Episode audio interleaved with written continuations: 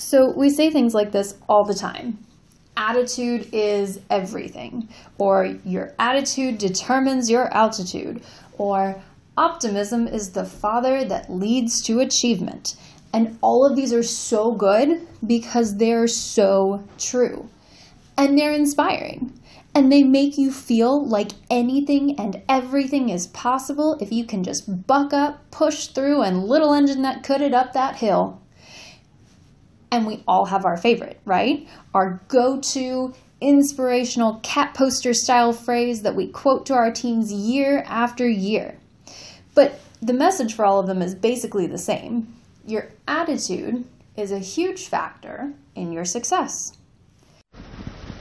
Welcome to the Reach Affect Achieve podcast.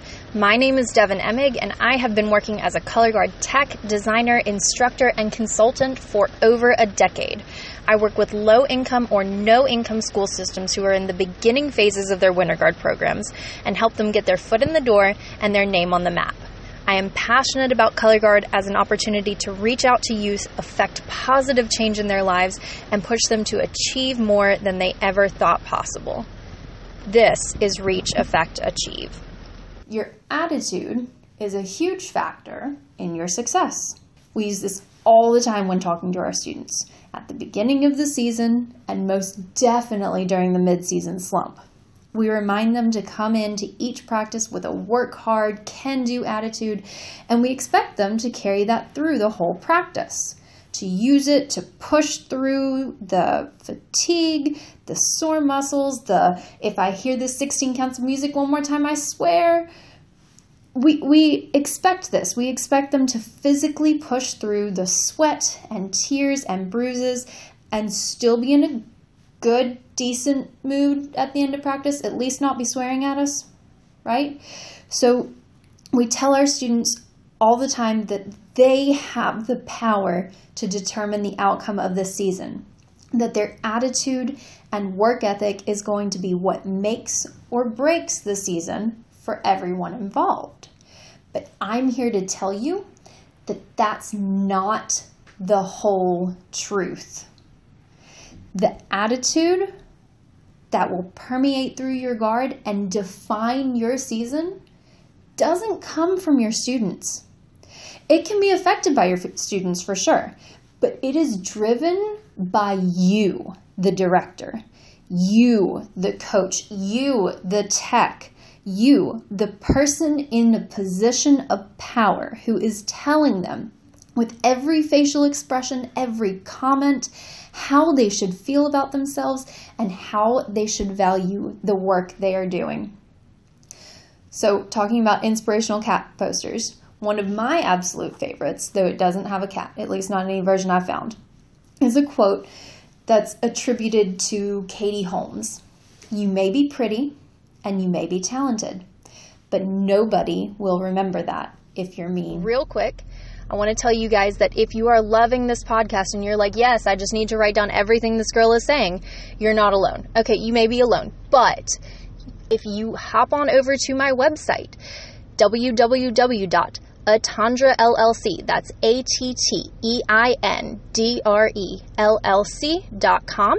Sign up for my email list. You will get a reminder that this podcast is coming and you will get awesome tidbits from me that you can use right now to plan your winter guard season. How great does that sound?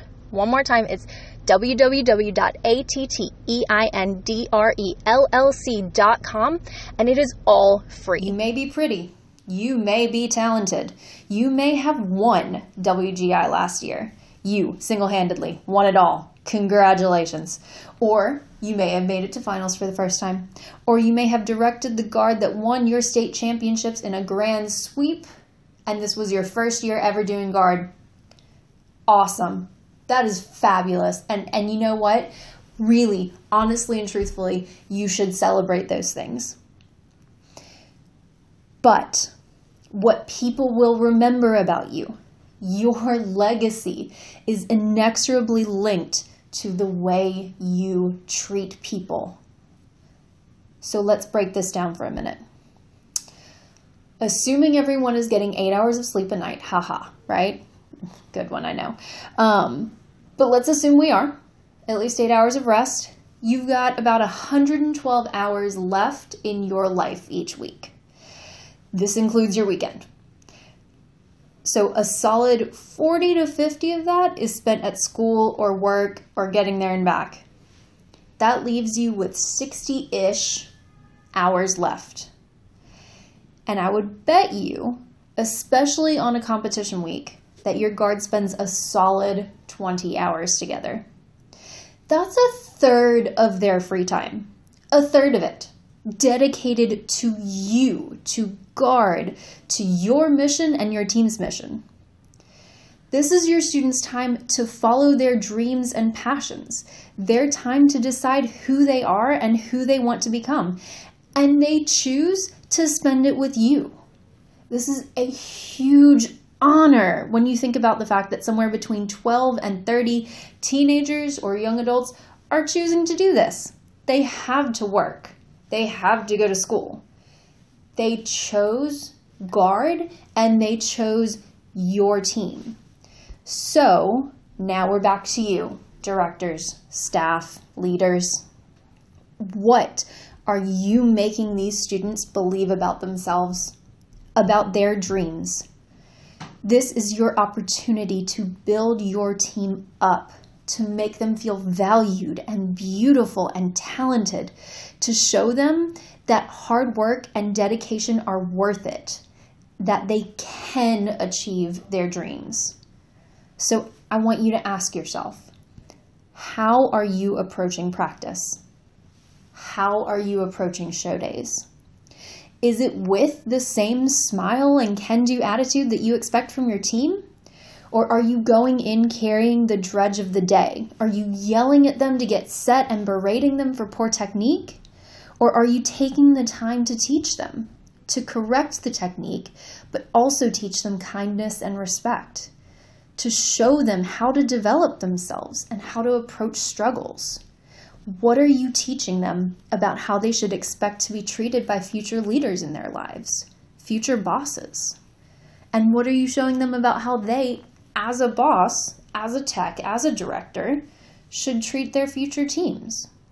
I encourage you each day before you meet with your team, take five minutes before practice or maybe at the beginning of practice to pause and consider the intention with which you're imp- approaching practice.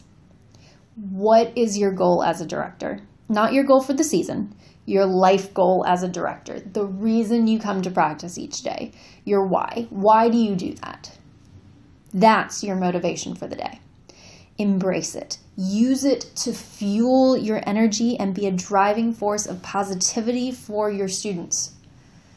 Next, think about what environment you're creating for your team each practice. Think about how you're creating that environment intentionally through your words and your actions. Is it an environment where criticism is constructive? Where failure is acknowledged as a step towards success? Where effort is rewarded and creativity and expression are encouraged? Finally, think about the tone you are setting. What do you want people to be thinking and feeling when they leave practice? How will they feel about the 15 times they dropped that double 45? Will they believe themselves a failure who should never do guard again? Or will they have been positively motivated to work on their own before the next practice because they are so close to success and they know that their team and their coach is rooting for them to succeed? And then Secondarily, finally, you can think about the goals you have for that day's practice in terms of the season. Absolutely think about the steps you need to take to be the best and win it all. And absolutely, absolutely work tirelessly towards those goals. But no one will remember those if you're mean. If you haven't yet, hop on over to my website at www.atteindrellc.com. Sign up for the email list. You will get an email from me in your inbox. You can also find me on social media at Atteindre on Facebook or on Instagram at reach.affect.achieve. That's effect with an A. I'm so excited, guys, that you have chosen to dedicate your time to creating a great program for your students. I look forward to seeing you take the floor in competition.